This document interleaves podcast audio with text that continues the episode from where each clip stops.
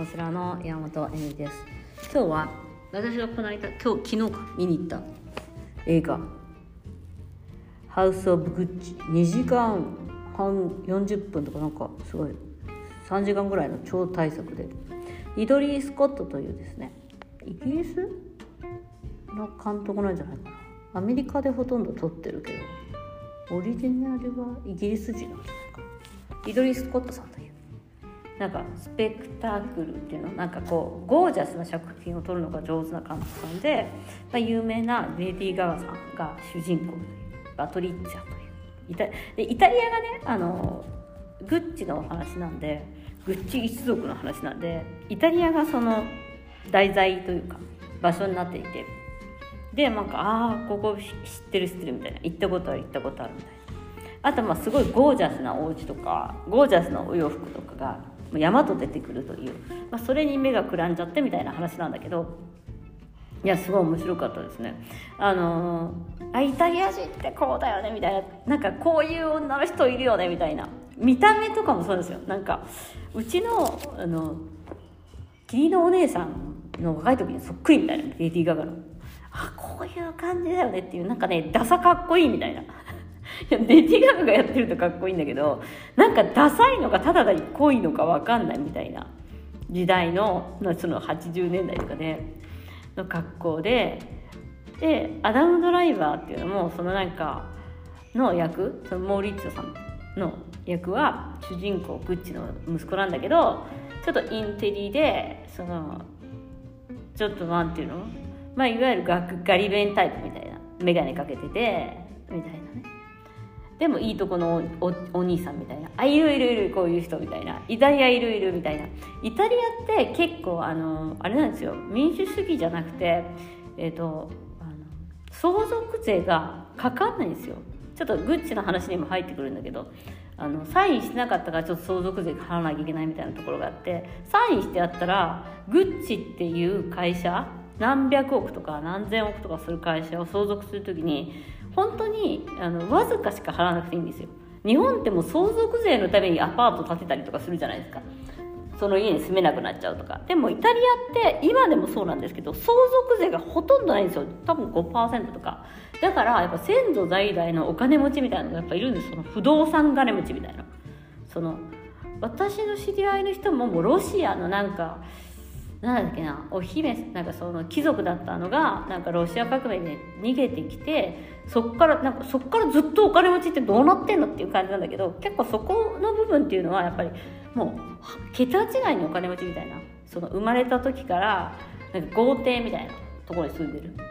っていう人はねたまにいるんですよね。でまあ私なんかの人生ではあんまりそのえっとそのお会いする機会はないんですけど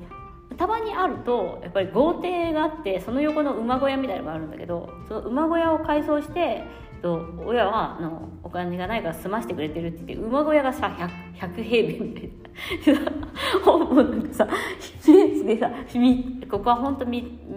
景色だけがいいのよとか言うんだけどフィレンツェの山の横についててさいやフィレンツェのさ一望できるの。なんかこれすごい。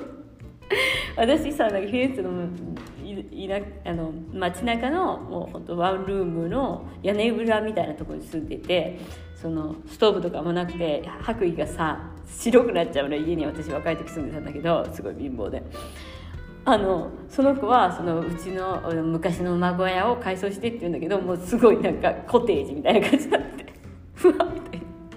でもそそういうやっぱりそのグッチ一族もやっぱりそれでそのなんかどっかでそのまあ、3代にわたるお金持ちなのかな？でその前はそうじゃなかったみたいな話なんだけどでもイタリアっていうのはそのその一度お金を持ってガンってお金持ちになるとだから不動産とかやっぱみんな信じるし、えーと、やっぱりそのそ歴史のある貴族みたいのがなんかやっぱその名字その伊集院じゃないけどさだから名字によってやっぱその貴族みたいなのがが残りやすいよね。日本ももちろんあると思うんだけどそのあのね財閥みたいな。でもあのそれ以上にやっぱ残っている世界もあったりとかして、まあ、そういう世界のいざこざっていうかあとやっぱ家族の仲良さっていうか仲悪いのがいいのか分かんないみたいなあの重い家族の絆みたいのがやっぱりあってあの会うんだけど喧嘩ばっかりしてるみたいな。会うんだけど絶対も絶対どっかで文句が出てるみたいな。なんかききき気分がいいのか悪いのか分かんない。でもその中でなんかすごくうまく立ち回っていく女の人とかやっぱりいるっていうのを私も見てきていて。でもその中で私もそうだけどすごい何て言うの？あの結婚を反対されたりとかそういうなんかうちの血統には合わないじゃないけどなんか騙されてるとかそういうのがいっぱいあるみたいな。あなんかあるあるイタリアあるあるみたいな。昔からの貴族っていうか昔からのそういうなんか土着っていうかその怖い。なんかそういうのはあるよなって思っていてやっぱりその中でそのまあの中のお話なんだけどやっぱりねあのまあお話もすごい面白いんですよさねあの欲望とさその女欲望と権力とドロドロの中でめちゃめちゃそのグッチのお洋服とかが見えるっていう。あとすごい面白いのがあのグッチのブティックに行ってそのレディガあパトリッチャっていうレディー・ガガがあ「君はこの中の洋服全部どれでも選んでいいから」みたいなあのプレゼントするから選んでいいよみたいな。それすごいうわみたいな。そういうシーンみたいな。女性ならみんな憧れるでしょみたいな。シーンが山とあってすごいなんかそういうのが全部面白かったですね。あと、うん、あとやっぱりそのアメリカと違ってイタリアのお屋敷っていうかあのコモコってそのあるんだけどコモコ。うんとその湖ミラノの近くの湖とかに立ってるあのお屋敷とかがやっぱりその歴史もあってあの歴史的な建造物なんだけど普段も買っちゃう人がいるみたいな。そこでパーティーっていうか普通に家族でご飯食べたりとかしてるとシーンとかがやふんだんに出てくるんですよ。あーイタリアっぽいなっていうかやっぱイタリアのお金持ちってこういうの憧れるようなみたいな感じなんですよね。確かに。あまあもちろん私も憧れるし。そこがねちょっとなんかねあのこの昔の家を改造するみたいなところがあって何何世紀前のみたいな。そういうのはねやっぱりイヤマトあってうんまあ本当ハリウッド俳優ね買ったりとかしてるような場所なんであれなんだけど。なんかそういうえっ、ー、とうん全ての建造物とかもまあなかなか見どころがあるとか見応えがあるっていう感じでしたね。アダム・ドライバーは私はすごい好きな俳優さんなんですけどあのなんかデクノ号みたいな感じの。どでかい男っていう。でもすごいかっこ悪い役なんですよ今回。だかねめちゃめちゃかっこ悪くてすごいすごいかっこ悪く見えるっていうところがなかなかこうなんか良かったりとかしてやっぱあとやっぱイタイタリア映画イタリア映画じゃないんだけどアメリカ映画なんだけどイタリアを題材にしてる映画っていうのは私のやっぱり若い時に、えっと、ずっとその映画とかが好きで海外に行ったりとかあと映画を見続けてきた自分の若かりし頃とかあとなんか思い出したんだよね。その話もまた次回しようと思ってるんですけどあの何の本当にカウンセリングとかでもよくお話しするんですけど私映画にかける情熱ってすごくてお金とか時間とかめちゃめちゃ若い時からかけてきてるんですね。何の役にも立ってないです本当。何一つお金それそれがプラスになプラスっていうかその世の中でお金になることにはなってないんじゃないかなと。すごい私の芸の肥やしみたいな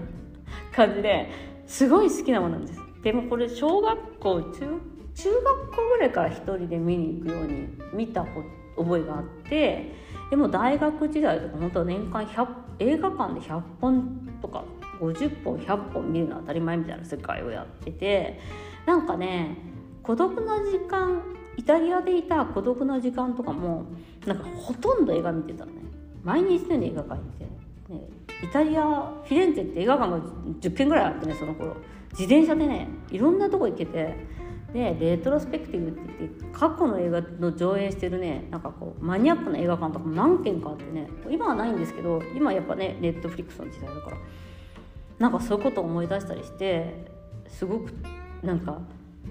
えー、いい映画というかこういう面白い映画をね見に行くとねなんかいろんなことをね想像させられるというかですごい楽しかったですという話でした、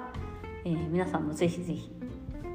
ハウス・オブ・グッチ面白いから見に行ってみてください。エロいシーンとかはないっす。何それみたいな。